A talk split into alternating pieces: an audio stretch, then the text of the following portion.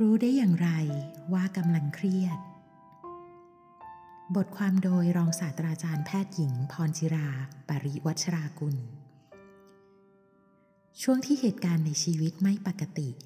หลายคนเผชิญกับความเครียดและความรู้สึกต่างๆ บ้างก็กังวล บ้างก็เป็นห่วง เศร้า เบื่อหน่าย อึดอัด โกรธ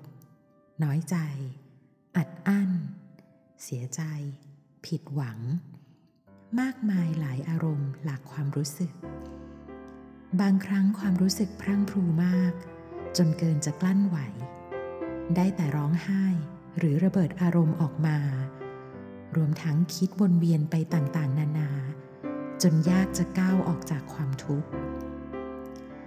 เมื่อเผชิญกับปัญหาในชีวิต วิธีหลักๆ ในการรับมือมีสองอย่าง อย่างแรก แก้ที่ตัวปัญหา อย่างที่สอง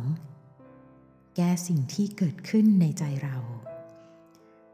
ถึงแม้ความรู้สึกบางอย่างจะหนักหนาเพียงใด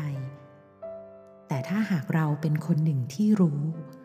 ว่าตัวเองกำลังเผชิญกับความรู้สึกเหล่านั้น ก็นับได้ว่า เราได้ผ่านจุดที่ยากที่สุดมาแล้วก็ว่าได้ เพราะสำหรับบางคนแล้ว เรื่องยากที่สุดอย่างหนึ่งก็คือ การรับรู้ว่าตัวเองกำลังรู้สึกอย่างไร บางคนไม่รู้ตัวด้วยซ้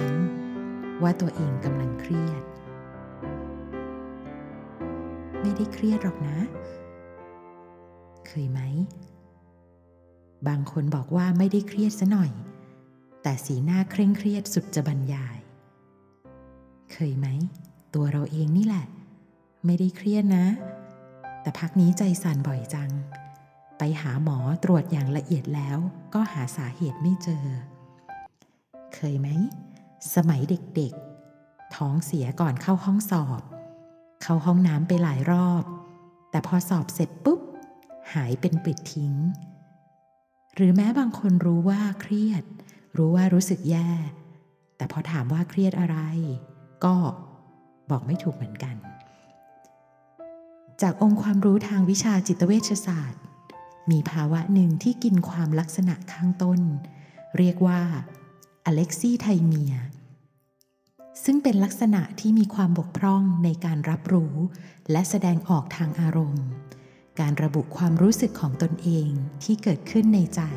และความรู้สึกต่อผู้อื่น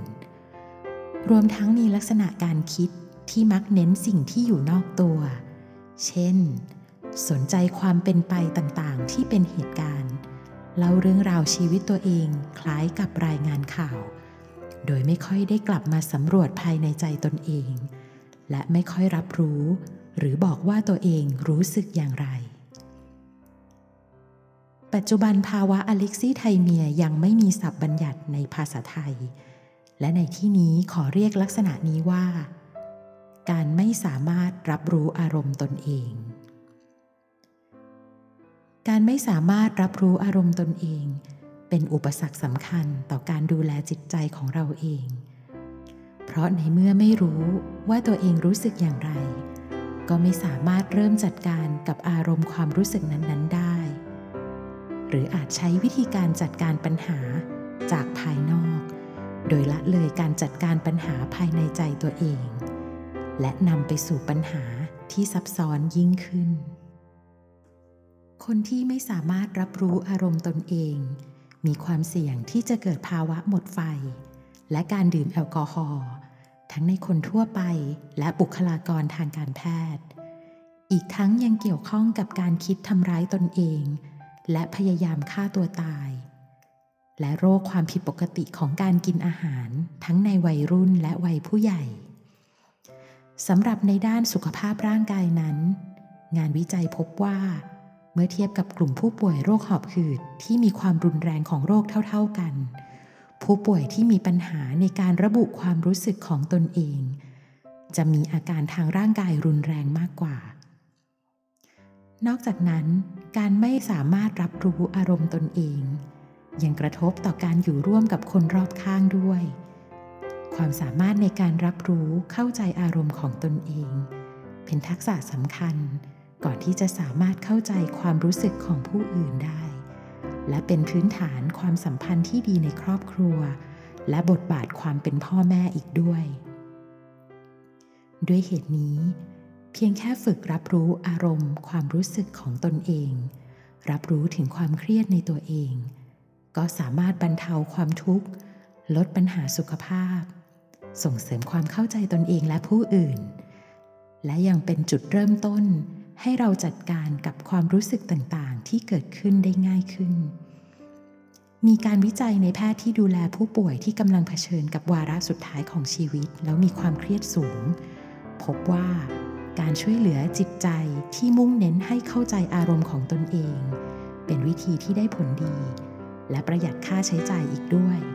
เพราะไม่จำเป็นต้องใช้อุปกรณ์พิเศษใด ๆ หากแต่เป็นการให้โอกาสตัวเรา ได้เป็นที่พึ่งแก่ตัวเราเอง ซึ่งจะทำให้เกิดความภาคภูมิใจในตัวเองในระยะยาวอีกด้วย วิธีสังเกตจิตใจตัวเอง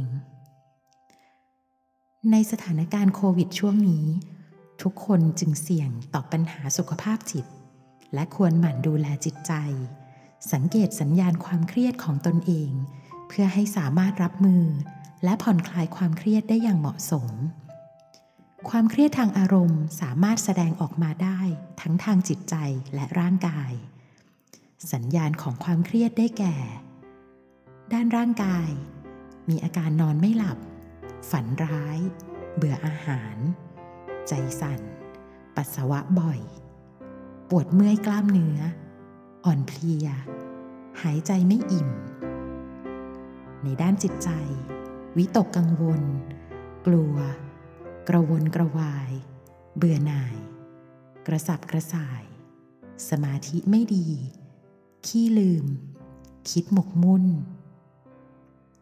สมมุติว่ารับมือกับปัญหาชีวิตไปทั้งสองวิธีแล้วยังไม่ได้ผล อย่างแรก พยายามจะแก้ที่ตัวปัญหา แต่แก้ไม่ได้ อย่างที่สอง